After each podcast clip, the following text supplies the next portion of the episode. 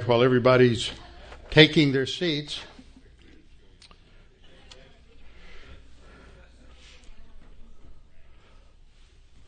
the only announcement I'm aware of is that uh, the deacons are having their monthly deacons meeting here this coming Saturday morning.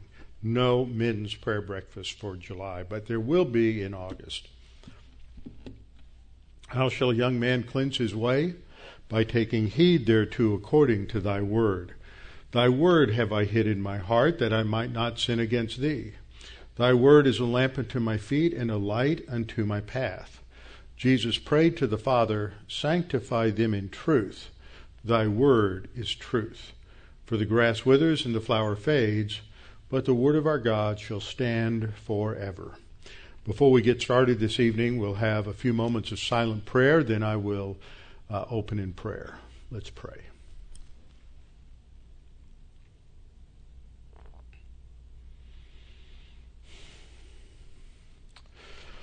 Our Father, what a privilege it is, an honor to be able to come into your uh, presence as a body of believers seeking to be guided and directed, taught, instructed, corrected from your word.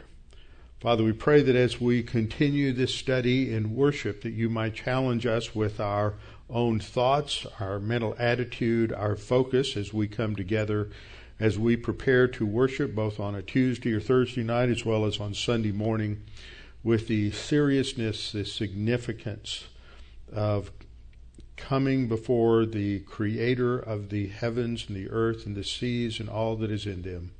And as we submit to your word, that we might see our lives transformed by God the Holy Spirit. And Father, we pray these things in Christ's name. Amen. Okay, well, last time we started to develop some key ideas in what would be called a biblical theology of worship. Now, that's a term that I think a lot of people who aren't academics and aren't scholars don't really understand. It doesn't mean biblical theology as opposed to a non biblical theology. Uh, biblical theology is a branch of theology that builds on the different authors of Scripture. For example, you can have a, a, a theology of the Pentateuch what do we learn about God in the Pentateuch? What do we learn about man? What do we learn about sin? What do we learn about salvation? It's restricted to the writings of Moses in the Pentateuch. And then you could have a theology of wisdom literature. You could have a theology of Isaiah, Jeremiah, and so on, all the way into the New Testament. You build Pauline theology, Petrine theology, Johannine theology. And then the next step is when you begin to categorize and systematize. So there's a there's a whole process there. And what happens in doing something like what we're doing in biblical, uh, do, developing a biblical theology of worship is you're starting in Genesis and working your way through the uh, the scripture to see what how does it develop how does man's understanding of worship progress as you go from Genesis to through the uh, period of the uh, of the Pentateuch up to the Exodus. Then how does it develop once they go into the land up to the time of David, which is what we're studying in Second Samuel. We come to uh, Second Samuel where David brings the ark into Jerusalem. This is so transformative. It is it is on the order of the uh, war for independence in American history. It is a significant shift in what has taken place prior to this in, in the history of Israel. And it sets the stage for the building of the of the temple under Solomon, designed, organized, uh, the all all of the uh, pre-work done by David, but David was not allowed by God to build build the temple. The temple is a permanent structure that develops on the model, the pattern of the tabernacle, the dwelling place of God.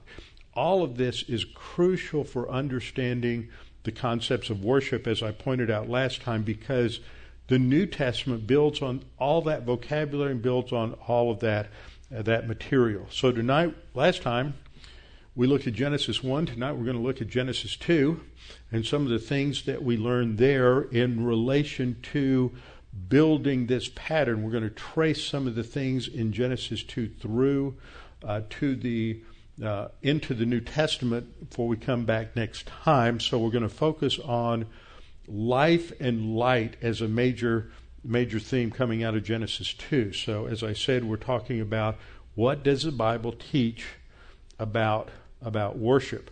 Now last time I quoted from Timothy Pierce and his work on worship and he says in a world where feelings and personal autonomy have become the norm, submission to biblical authority must be the basis and standard by which worship is rescued from the realm of temporal feelings and empty words to that of truth that can transform and renew both the individual and the church universal. He says that in a foreword to a work that he's written on worship in the Old Testament. And so what happens a lot of times in in in the church age is that we've come out of churches, uh, people from whatever background, whether it's Baptist or Presbyterian or Bible church, where so much time and attention is focused on the New Testament that there are those who have egregiously ignored the Old Testament, with the result that at least one result is that they at least have a somewhat diluted understanding of these concepts when they're developed in the New Testament. Other times they've ignored them, and in, in some egregious cases that I know of, they never even teach anything in the Old Testament because that's all just for Israel. It doesn't have anything to do uh, with the church. And that was a, an extreme view that was held uh, by many dispensationalists. But it's the Old Testament that builds that concept of worship, understanding worship at the time of David when he writes the Psalms, when he uh, organizes and develops the enormous choirs and the orchestras that were present in Jerusalem uh, at all of the feast days, all of the, those things that are going on were, were much grander and much greater than anything Israel had seen before, and and much and, and developed much more from what Moses understood. And then when you look at what Moses understood and what's what's depicted there, because God reveals to him the, the setup of the tabernacle, the structure of the tabernacle and everything, that is so far beyond anything that we see with Abraham, Isaac, and Jacob. And that is much greater than anything in the antediluvian period. But, as I'm pointing out, there are things that continue through all of these that are present all the way through as you go through. But it's all based on biblical authority. And we live in a world today when the frame of reference that people bring to corporate worship is very subjective and personal. It's all about their emotions, and, and the churches play into that. They want to stimulate it, they want to create certain kinds of for lack of a better term, entertainment uh, that promotes certain mood swings, things like this, that are then defined as worshipful attitudes. And so, what we're doing is just breaking this down, looking at what what the Scripture says that we have to start uh, with the Bible, and that means going through stage by stage what happens. Pierce also wrote one striking realization is that theology and worship are inextricably tied because the foundation of both is the question who is our God? Now, think about that. In the progression in this series that's lasting a whole lot longer than I ever anticipated and will last much longer, it's. Um, it, it, started off as a rabbit trail and now it, it's more of a rabbit autobahn without the without the unlimited speed, we have a slow speed limit on this autobahn. Uh, but that's because there's so much here to, to work through and to read and, and to study. But when we started and we were looking at Isaiah 6, what is the core of what happens when Isaiah appears before the throne of God? He is impressed by the character of God. He is overwhelmed by the character of God, His holiness, to such that it pierces his very soul. So that the essence of worship, it seems, has to do with our understanding and realization of who our God is. That if we have a small view of God, if we have a wrong view of God, then we're going to have a rather limited view of worship and we're going to have perhaps a wrong view of worship. And so we'll say some things about that. So the emphasis is on understanding who God is, and that comes out by walking our way through these, early, especially these early passages that we find in in uh, in Genesis. Now, it's our working definition, building this off of a definition I originally got from Allen Ross. Biblical worship is the celebration, a turn thanks to the input of some, somebody in the congregation. It's a celebration of having, not just being, which is awfully passive, but having that it, you're holding on to something. That comes out of um, the, what I stud, the study I did in First John that we have fellowship with God. That Greek word echo, meaning to have and to hold, it's a possession. It's something we enjoy. It's something we that is our rich possession. That that fellowship, that rapport, that eternal relationship with God. And so, three things are, are brought out in our worship it's a reverent adoration and spontaneous praise of God's character and works the express commitment of trust and obedience to biblically revealed responsibilities, and the remembrance of God's gracious work of salvation and spiritual growth through divinely prescribed ordinances. All of this does two things. It looks back to perfection, which we had at the Garden of Eden. That's where we are. We're looking back. We're coming to understand the significance of Eden of paradise. The paradise, as John Milton put it, paradise lost. And we anticipate the future, which is, he also wrote about, called Paradise Restored. And he started, Paradise Lost is about the failure of Adam at temptation in the garden, and Paradise Regained focuses on Christ, the second Adam, who passes the test and succeeds against the temptation and lays the groundwork for our future uh, in eternity. So, I ask the question, why is the study of Old Testament so important? Because I can just imagine people who just pick up in the middle of this series or come in off the street. Why are we spending so much time here? And it has to do with understanding uh, the passage. This whole dynamic that occurs under David is just transforms the whole uh, worship, corporate worship of Israel. So, since we're studying David's response to the ark and the presence of God with the ark moving to Jerusalem and its role in the development of corporate worship, which is the frame of reference for the worship of the early church. So, we have to understand this as background.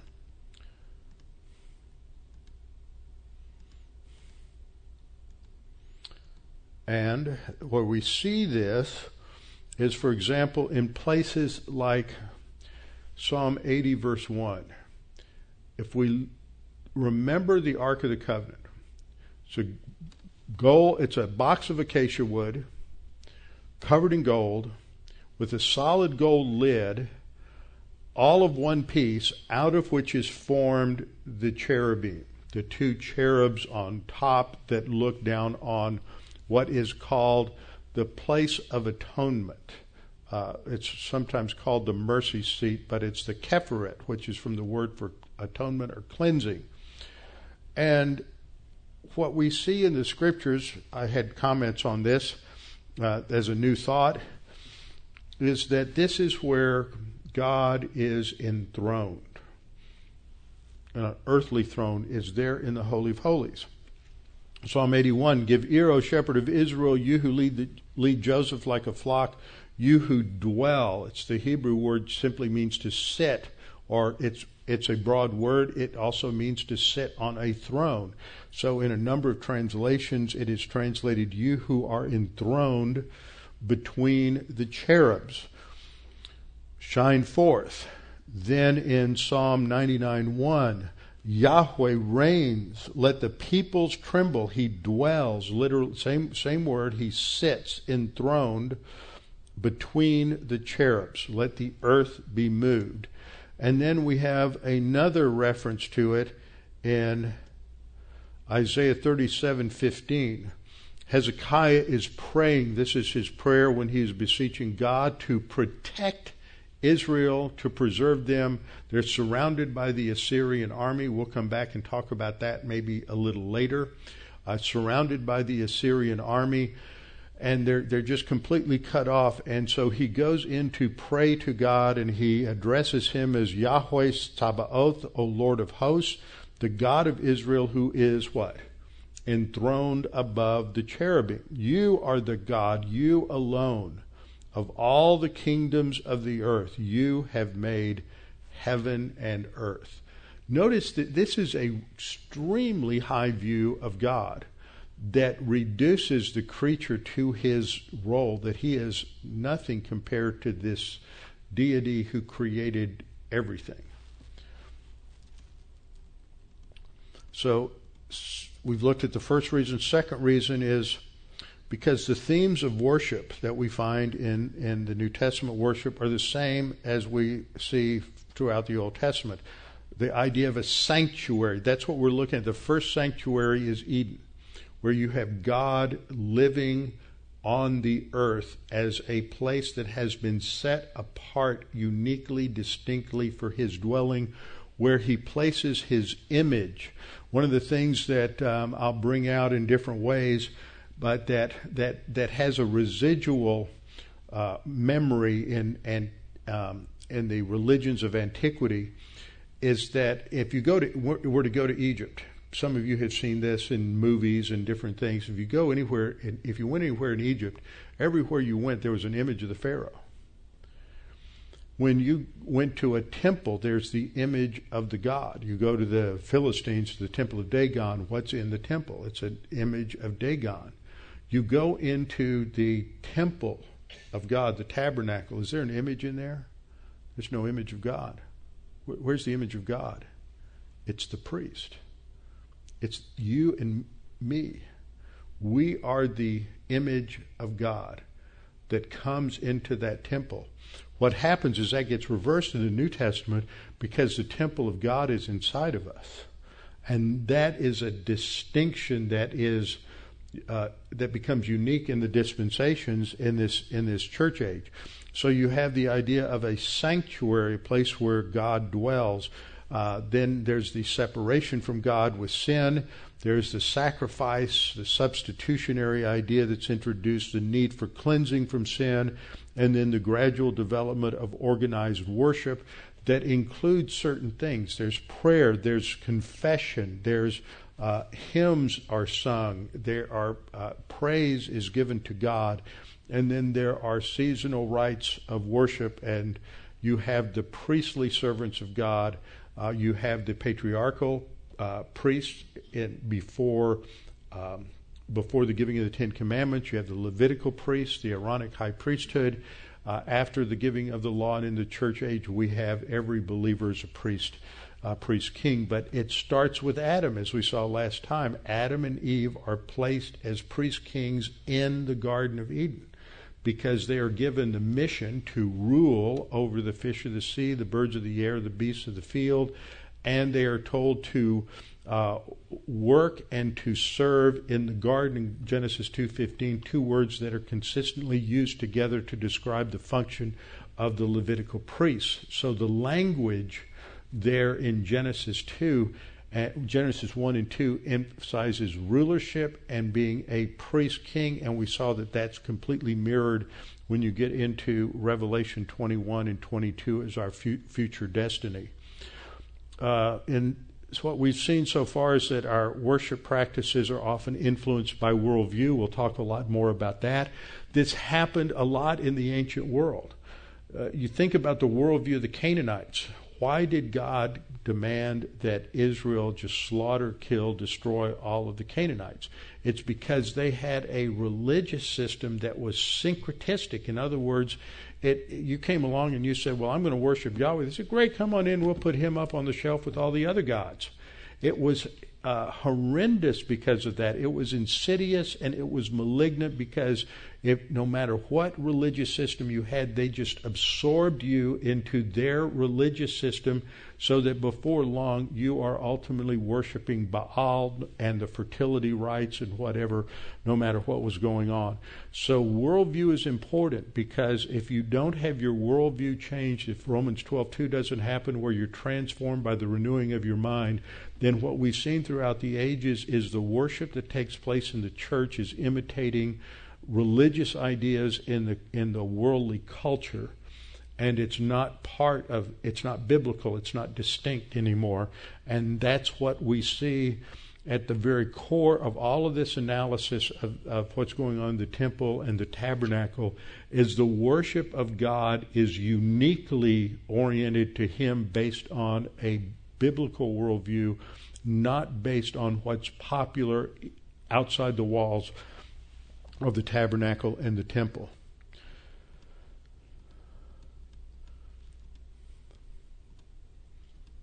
Second thing is we began to examine this teaching of, of the scriptures. We go through tracing the dwelling of God in his creation through time, uh, developing out these ideas to understand the majesty of God and the role of man and it, how distinct that is. So, third thing is that we saw that the tabernacle is patterned after a heavenly archetype. So this isn't just an accident.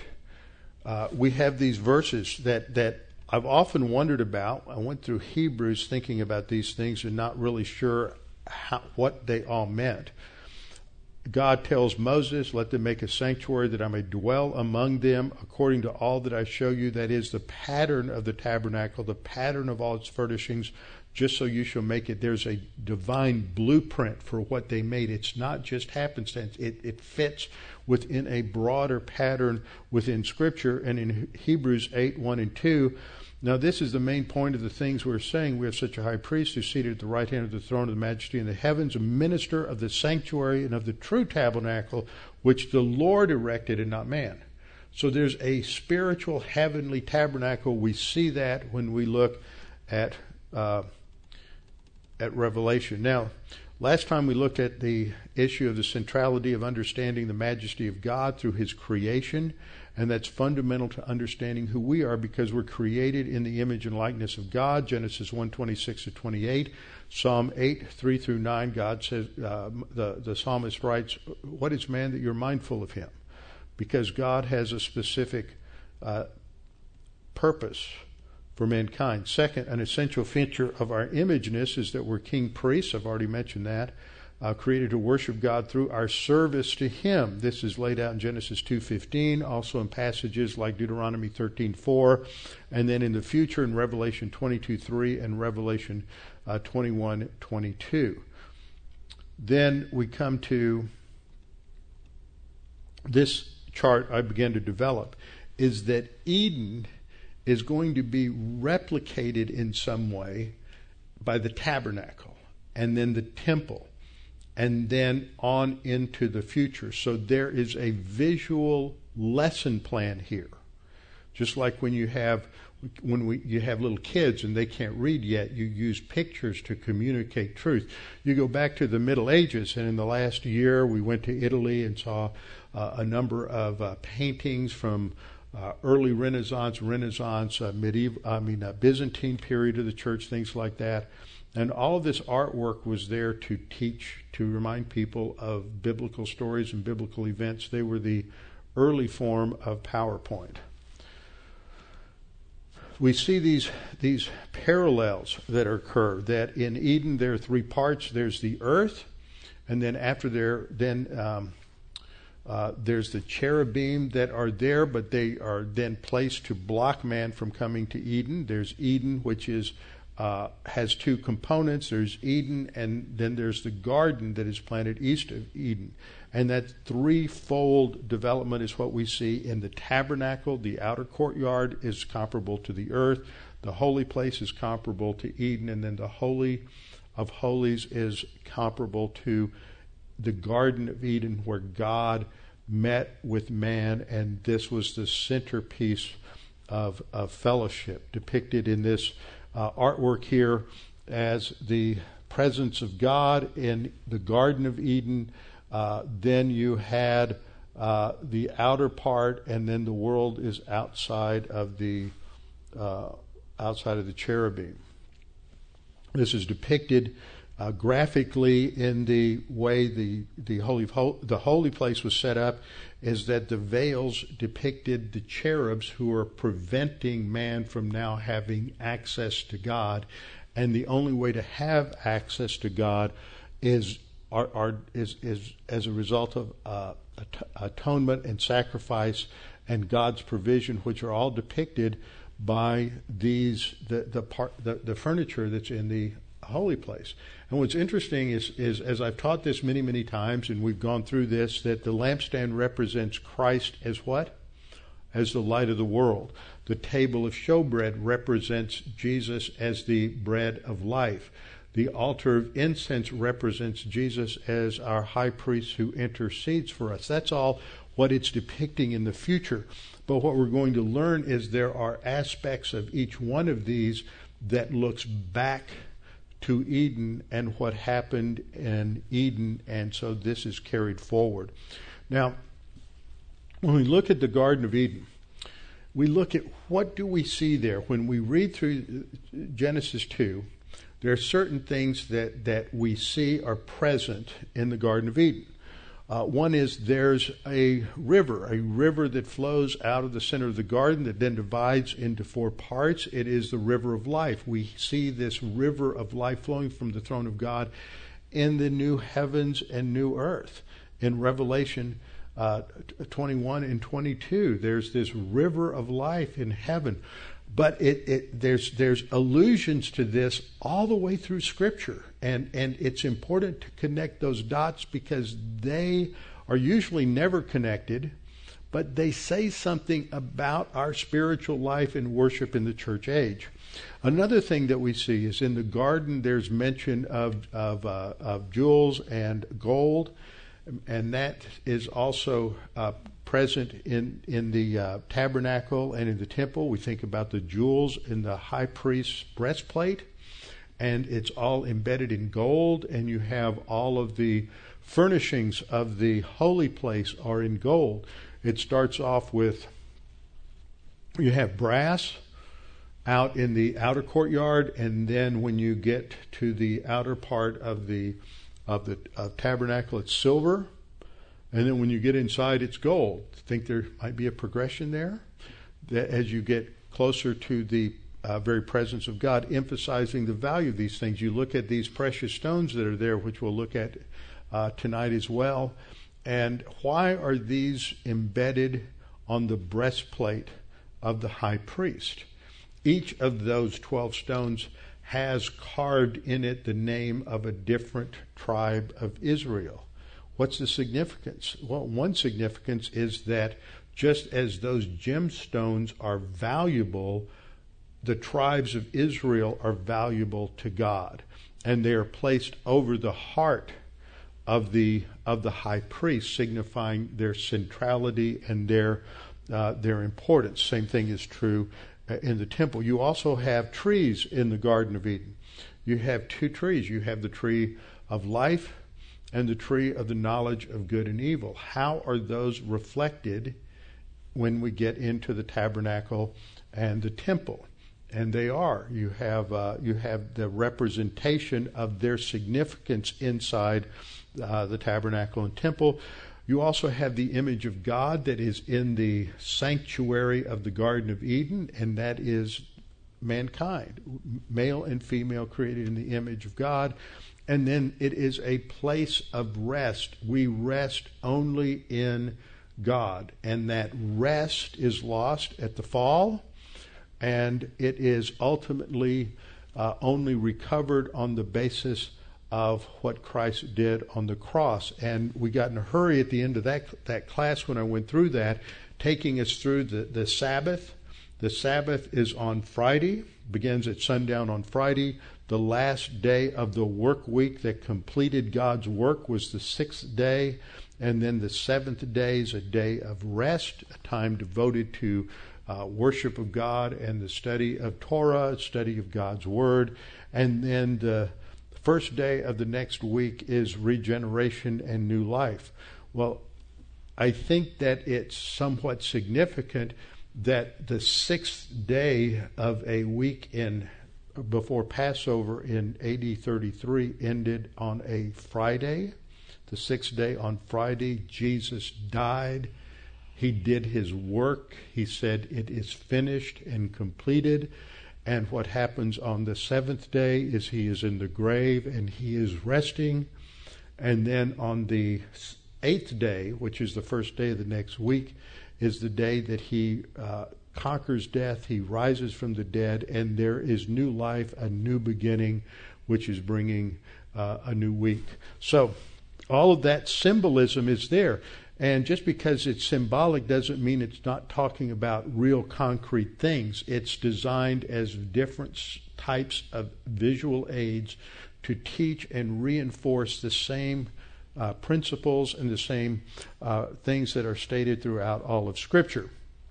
And so, so I finished a couple of weeks ago, Psalm 132, 13, and 14. The Lord has chosen Zion. Why did he choose Zion? You know, there's a specificity to this. There's an intentionality here that God is doing all of this. It's not just happenstance.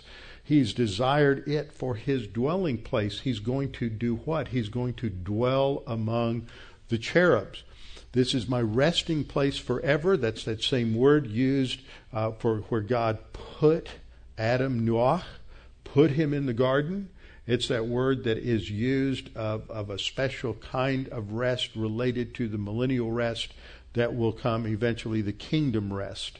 So, what we're going to do tonight is we're going to get into looking at Genesis 2 and see what is going on there that is repeated in the coming lessons. So let's just begin by looking at what is going on in Genesis 2 and understand the significance of the Garden of Eden. In Genesis 2 8 and 9, we read, The Lord God, Yahweh Elohim, planted a garden eastward in Eden. So it's not identical to Eden, it is eastward in Eden. It is a sub part of Eden. That's why I say Eden is like the holy place, the tabernacle of God where he dwelt, and the inner sanctum, the Holy of Holies, is comparable to the Garden of Eden. There he put the man, now that's a different word for put than the one that's used in Genesis 2:15. And out of the ground the Lord God made every tree grow that is pleasant to the sight and good for food. The tree of life was also in the midst of the garden, and the tree of the knowledge of good and evil. So Eden is therefore the centerpiece of God's creation. It is the ultimate focal point of all of the earth. I couldn't help but thinking that that there's always this debate that goes on about uh, UFOs and is there life on other planets and everything else. And when you come right down to it, it, it, there's an analogy here. God creates the whole earth, and the whole earth is filled with animals, and it's filled with birds, and it's filled with fish. But there's one place where there's going to be real life, and that is where God exists. And the rest of it is all secondary.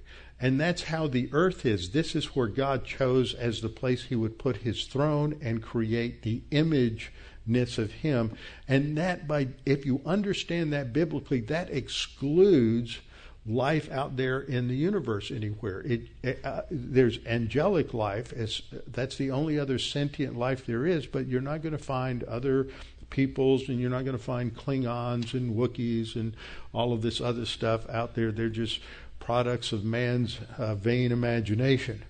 So the earth is or Eden is the centerpiece of God's creation. It's the most beautiful part of the earth, and He has filled it with every conceivable thing that man could want or desire or need. It goes beyond any expectation. It has uh, beautiful plants, it has bountiful trees, and it provides food of any kind or nature that he could possibly imagine. And that's where God places his creature, that nuach word there that's used in, in uh, Genesis um, Genesis 2:15 that indicates that this is a place of rest. And when we are in the presence of God this is where there is a place of rest. As Jesus said come unto me all ye that labor and are heavy laden and I will give you rest. Rest only occurs in relationship uh, to God. And so there God would walk with Adam and Eve. Every day they developed their knowledge of God as He taught them, as He instructed them. This was a time of rich intimacy for them with their Creator as that began to expand. And without sin or anything, it's just a time of incredible joy and a time of incredible peace, stability, and happiness. It is Eden is the place of God's presence on the earth. It is later called paradise.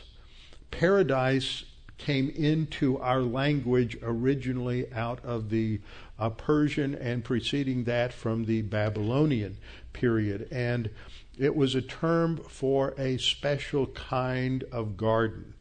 And in it was a private garden, and in the royal palaces, and in the temple precincts of, of, of, ancient Babylon, which is always the counterpart, remember, in Scripture to Jerusalem, they built these step pyramids that are called ziggurats. And as you as they built the different floors and the different levels, there were places where the priests lived, there were places where uh, other things took place, but it is all focusing on the upper level, which was to be the the place where the God dwelt. And this was the focal point. And um, it, it has all these same features that we find in the Garden of Eden. Now, remember what we've learned here. Evolutionary thought comes along and says this is all the product of human development over time, and as they developed these concepts of God these ideas of temples, that eventually that developed into the idea of the Solomonic temple. That's got it all completely backwards. What you start with is the temple of God, as it were, his dwelling on the earth in, in, in Eden. And then, as a result of sin, as the generations goes by, the ideas about God become more and more corrupt and confused and paganized so that you have these pale reflections of ultimate reality showing up in all these different religions. They all have these ideas of a garden. They have this idea of some uh, a mountain where the gods live. There's a mountain related to Eden that's mentioned. We'll look at it in Ezekiel chapter 28. You have all these different things that show up as you go through these various uh, various pagan religions. But that's where that term paradise came from. It is this isolated place. Nobody but the king or the priest, if it's a uh, par- if it's a garden in the temple, nobody but the king or the priest could enter into it, and it is a special protected garden that is the most uh, beautiful of of that city or of that uh, nation or empire. And the memory of the garden as this place of absolute beauty and and, and protection of, of, luxuriant growth is is uh, comes out and is referenced in other places as you go into the Old Testament. For example, much later in Ezekiel 28, uh, 12 through 13, we have this reference to another Eden I believe this is not, the description does not fit the descriptions in Genesis chapter 2, and I believe this is the uh, original creation before Satan fell, and that uh, it's evidence there. Uh, it's a garden, verse 13. Uh, this is an address to Satan, the anointed cherub. Uh, he is the power behind the throne.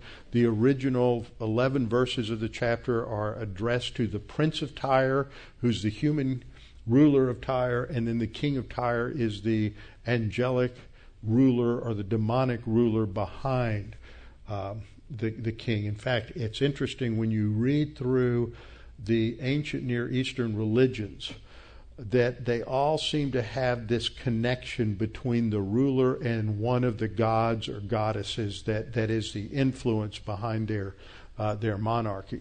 But what I want to focus on here is this creature is identified before a fall as living in Eden, the garden of God, and what's present there. You have these precious gems sardius, topaz, diamond, beryl, onyx, jasper, sapphire, turquoise, and emerald, along with gold. Now, if you're reading this and you're a Jew, that stands out. That's, that stands out very much. There's nine gemstones that are mentioned there plus gold. Now, I think that describes this original Eden where God had his throne on the earth before the fall of Satan, and then Satan falls, and I think that after Genesis 1 2, there's a restoration. You can't fit this anywhere else.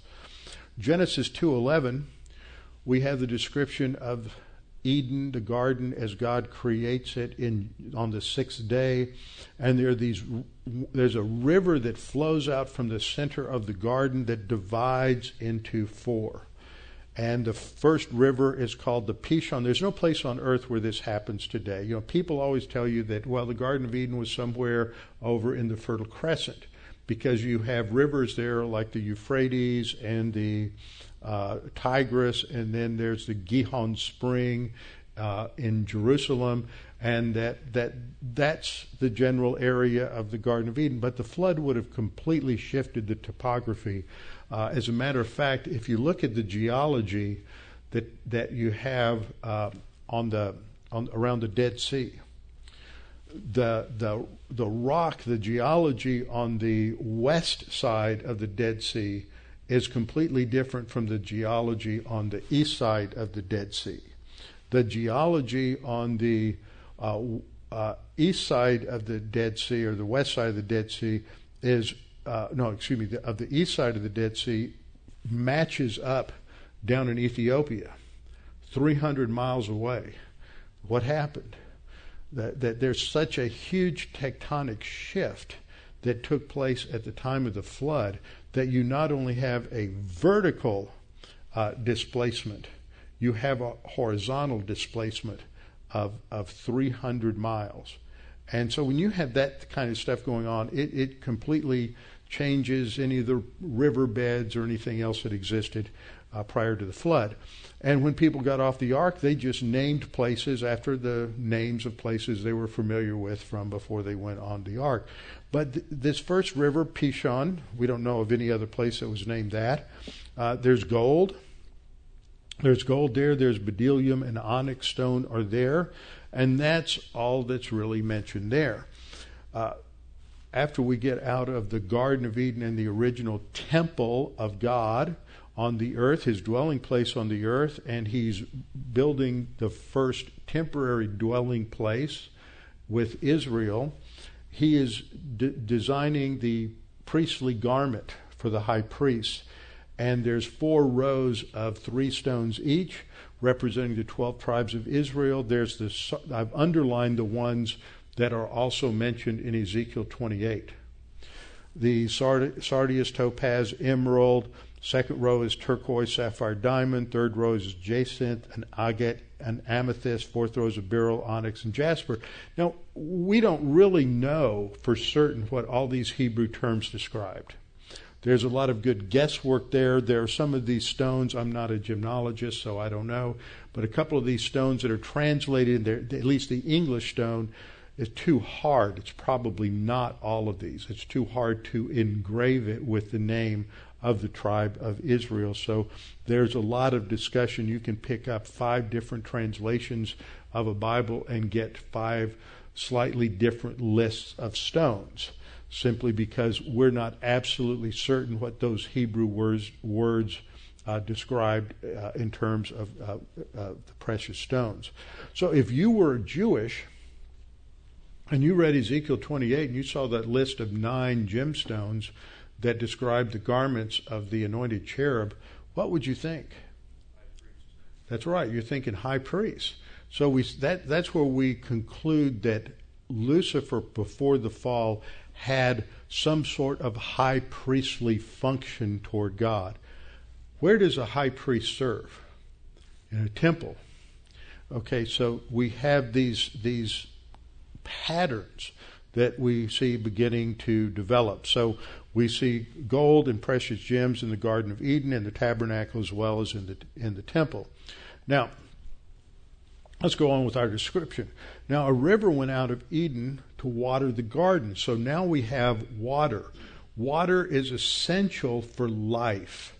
Water in the scripture is it's literal, but it speaks of the source of life. And throughout scripture, water depicts uh, depicts life. So a river went out to Eden to water the garden. From there it parted, and became four riverheads. The name of the first is Pishon. Uh, verse 13, the name of the second is Gihon. Interesting, the spring of Gihon, which is located in the Kidron Valley, just below the Jebusite city, just below the temple, I mean, the, the, the palace of David this is the water from the Gihon Valley that was used to anoint the kings of Israel.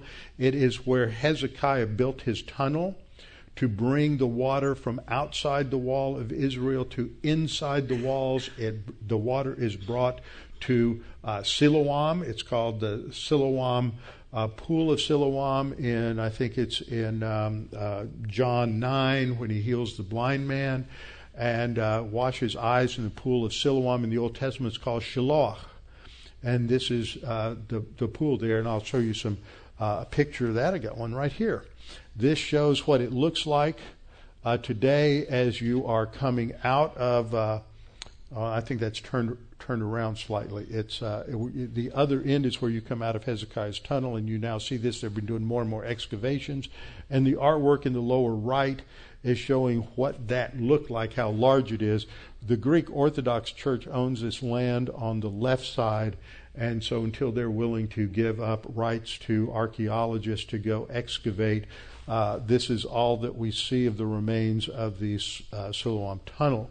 Here is the old city of David. Here's the temple up here. Uh, this would be approximately the size. It, it's not that big. It always surprises people. One reason it's not that big, people were not urban. They didn't live in the city. Who lived in the old city of Jerusalem? All of the administrators, the court officials, the rulers, uh, the generals.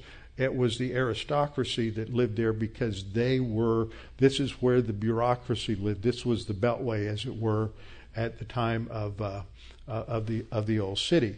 And down here, you have the spring tower that's built right here to cover and protect the Gihon Spring. And the reason this is important is because if you don't have water that's protected as a source to come into the city, then you're subject to uh, to to attack. You're subject to losing, being cut off from your source of water, which is necessary for life. And so this was uh, this was important um, important thing that Hezekiah did when they constructed all this to give them water during the time of the Assyrian in, invasion. In fact, this is uh, what the background is in Isaiah uh, chapter 8. So now we're going to play a little sword drill and go back and forth to various passages in the Old Testament to pick up on these, these themes because it's important to show that this imagery runs throughout the scripture. And it's all pointed somewhere. And I'm hoping that in the next 15, 16, 17 minutes I can get there. Isaiah 8. Now, we've gone through this section of Isaiah before. Isaiah 7 is what? Isaiah 7:14. It is a prophecy given to Ahaz that a virgin will conceive and give birth, and his name will be Emmanuel. Isaiah 9, Isaiah uh, chapter 9. Um, we get there. Isaiah chapter 9, uh, six is where the unto us a child is born, unto us a son is given, the government shall be on his shoulder, etc. He'll be called Wonderful Counselor, Mighty King. This chapter eight is sandwiched within this prophetic section, and there's a warning that there's going to be an invasion of Assyria. And in verse five, what we read is the Lord also spoke to me, that's Isaiah again, saying, Inasmuch as these people refuse the waters of Shiloach that flow softly. What's the significance there? Well, this pool of Shiloah is where the water provided the water to sustain those who were inside the city of Jerusalem at a time of siege. It is the source of life for them. And uh, this is going to this this water imagery plays an important role in what comes up uh, after this in verse six. Uh, says the, uh, you rejected the waters of Shiloah and later we're going to see that, that refusal, rejection of these waters uh, is, is tantamount to rejecting God and his provision of life for the people. They've turned their back on him, they've turned to various idols. And so this is why they're coming under judgment. Um, he said, uh, These people refuse the waters of Shiloah to flow softly, and they rejoice in Rezin and in Remaliah's son. You think the mainstream media today are traitors. Most of the people then were traitors. What you look at here is that um, uh, Rezin is the king of Syria, the king of Aram, and uh, Remaliah is Pekah, who's only by, mentioned by name once. The other four times he's mentioned is always as Remaliah's son. He's the king of the northern of the northern kingdom. So you have the and, and that's northern kingdoms totally succumb to idolatry. So God is saying here is the people are getting ready to be judged because they've given their loyalty to a false God and a false religion, and they've rejected my provision for them, which is summarized metaphorically as the, the water that's in the pool of Shiloah. And so he then goes on to say, Therefore, behold, the Lord brings up over them the waters of the river. Notice this play. You have God's provision of water, but there's going to be a tsunami that comes. And this tsunami comes from the rivers of the Euphrates. What's located on the Euphrates? This is the Assyrian Empire. And so the, the Assyrian Empire is pictured as flood waters that come up, the waters of the river, strong and mighty, the king of Assyria of his glory. He will go up over all his channels, go over all his banks. He will pass through Judah. He will overflow and pass over. He will reach up to the neck, which is what? Jerusalem, just outside the walls of Jerusalem. He'll reach up to the neck, and the stretching out of his wings will fill the breadth of your land, O Emmanuel. Okay. That's one place that this is mentioned. And and this picture of water and life it just it's this imagery that that runs through. So eden becomes a reference to this and um, it, it's an allusion to water. Uh, this is the, what's what's the pool of shiloah where does it come from? The gihon springs. Where do you find gihon first mentioned? You find it first mentioned in genesis 2 i'm just trying you know we've studied all of this before and what i'm doing here is connecting some of these dots to create some of these some of these broad patterns. Ezekiel 36, 35, there's a comparison with Eden. They, it, they hadn't forgotten it. Ezekiel is 586 BC. This is this is uh, 4,500 years after create, or 2,500 years after creation. This land was desolate. It became like the Garden of Eden. It's this picture. They recall the perfection of Eden the perfection of, of paradise. Joel 2 3 uh, talks about fire devours before them, behind them a flame burns. The land is like the Garden of Eden before them, and behind them a desolate wilderness. So uh, it's a picture there. They're going toward paradise. Now, now we're going to get into some fun stuff. That's just been the introduction. Let's turn back to Psalm 36, and we're going to connect some dots. We got time. Can't believe I'm making it through this. All right. Psalm 36. Psalm 36 is a psalm that contrasts the deception and wickedness of the unrighteous with the faithfulness and obedience of the believer. That's the structure. It's a 12 verse psalm in the in the English. In verse 5, Verse 5, we read, after going through these contrasts in the first four verses, Your mercy, O Lord, that would be Hesed, your faithful, loyal love, is in the heavens. Your faithfulness reaches to the clouds. Your unrighteousness is like the great mountains. Your judgments are great deep, O Lord. You preserve man and beast. How precious is your loving kindness, O Lord. Oh, leave it there. How precious is your loving kindness, O God. Therefore, the children of men put their trust under the shadow of your, of your wings. Okay. Now, I want you to look before I put the verse up here on the screen. Something moved. Just a minute. I got to fix it.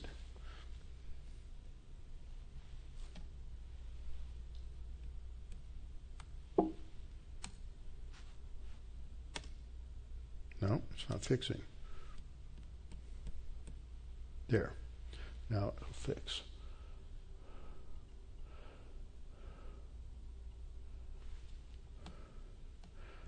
Because if I, for some reason, this thing moved, blocking a word. Okay, over there.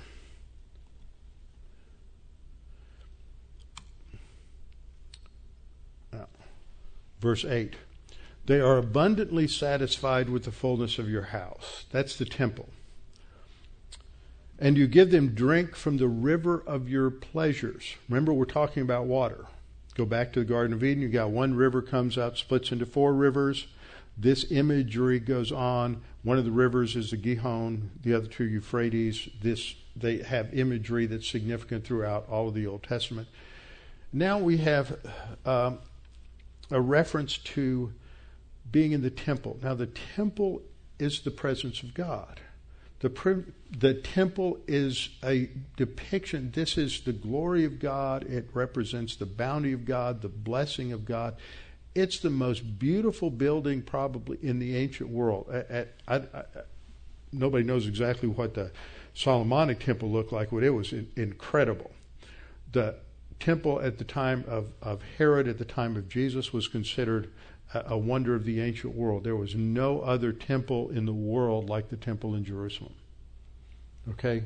So it is a picture of God's blessing to his people where they focus on his provision. And that's what's going on here in, in, uh, in, in verse 8, talking about you, they're abundantly satisfied with the fullness of your house, that is the temple, and you give them drink from the river of your pleasures. And you're sitting there going, okay, talks about a river. What's going on here? Well, what's going on here is the word that is translated pleasures is the Hebrew word Eden. It's the same word you have in Genesis chapter 2. What happens in the lexicons is that they, they, they, they translate it as delight and they think it's two different words. They're not two different words. Remember, a, the paradise whole concept of paradise is a garden of delights that were built for a king. This, this, this, whole thing, this whole thing fits together. You give them drink from the river of your pleasures, for with you is the fountain of life. In your light we see light. Okay, let me go back to verse 6 a minute. Okay, so what happens here after he's contrasted the uh, unrighteous and their lack of belief and the acts of the wicked, then there's a contrast with, with the righteous.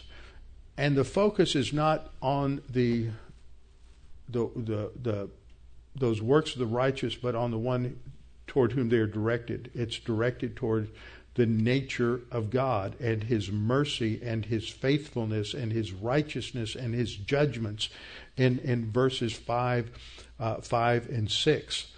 And so the whole focus here isn't on people as it is on God and the provision of life and meaning that he gives. This is where we go into verse 8. They, that is, those who are righteous, those who worship you, are abundantly satisfied with the fullness of your house. Now, this term relates to one of the offerings that is brought to the temple. There is the uh, peace offering, and it's the only offering that was a communal meal where the people who came into the temple would share the meal with God. It is that picture of, of, of fellowship, of that union uh, with God. And, and literally, what it says here, the fullness of your house is the, the Hebrew word deshen, which means the fatness of your house. The fatness of your house. Remember, not long ago, it, I, I came to realize that this emphasis on the fat is you don't have fat sheep and fat cattle unless God's blessed you with a lot. And so the reason you give the fat to God in a sacrifice is a picture of, of giving back to Him a portion of, of His generosity uh, to you as a, as a sinner, His graciousness. And so, so the fact that it's the fatness of your house indicates prosperity and blessing of God. And that God has provided for His people the best food in His sanctuary. And then there is a reference here to uh, the river of Eden. This takes us back to the glories that God gave mankind originally, His provision for them uh, from the very beginning. So it's a reminder of all that God has has given and provided originally for man that He the river symbolizes life, that He is the source of life, and He is the one who gives everything uh, necessary for life. And then in verse 9, we see a con- important connection take place. For with you is the fountain of life. God is the source of life. It is pictured as this fountain, and then all of a sudden, out of nowhere, we have this reference to light. In your light, we see light. The light here refers to God's revelation in the broad mega magnum sense. But we see light. We understand truth, lowercase truth, because God sheds his revelation on our life so that we can understand it. But it connects two important aspects that we see in God's revelation. He is life. He's the creator of life. He's a, he's the sustainer of life. And that life is related to his, his light and his illumination.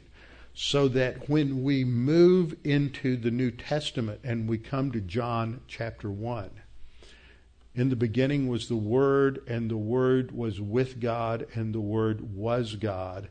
And then we read in verse 4 In him was life, and the life was the light of men. The more I'm reading John, I heard a pastor some years ago, many years ago, when I before I went to seminary, made a comment that's always wandered around the back of my head, and only now have I come to really appreciate uh, the the great dimensions of what he said. That that he said, Gospel of John can't be understood if you don't understand the tabernacle and the temple. And and what do we see? We see Jesus as the bread of life. We see Jesus as the light of the world. We see Jesus as the intercessor. All of these ideas are in John. They come right out of, and they're exhibited in the imagery of the tabernacle and the temple. So in him was life, and his light was the light of men. And then we get to John eight twelve. And in John 8:12, interestingly enough, Jesus is in Jerusalem for a feast day. It's the Feast of Tabernacles. Now, a couple of things happen on the Feast of Tabernacles. One of them is there's there's 12 menorah and they light the menorah, but there was also an enormous menorah outside the temple and they lit that. It's about life. And Jesus stands up on the day they light the menorah on the day uh, on the Feast of Tabernacles and he says, I'm the light of the world. He identifies himself with that menorah. He is the light of the world, and he says, I am the light of the world. He who follows me shall not walk in darkness, but have what? The light of life. See, there's that connection of those two things. Now, next time I'm going to develop this more, but in the Garden of Eden, you had two trees. One tree was called what? the tree of life. The menorah has eight branches. What has branches?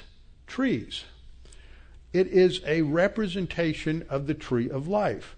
Now, when you look at this, it has almond blossoms on it. It is. It has all these little things that are on it, all the decorations, are all uh, representations of blossoms and, and blooms and the flowers on the almond tree. And why the almond tree? The almond tree is the first tree to bloom in the spring in Israel. It says life is coming after the bleakness of winter. It's not as garish as a forsythia, but it's announcing. That's what it, the almond does, is it announces life. So Jesus is saying, I'm the light of life. He's connecting those two ideas. Now, we're talking about a river in Eden. And I've got to finish this. In Psalm 46 4, we read, There's a river whose stream shall make glad the city of God, the holy place of the tabernacle of the Most High.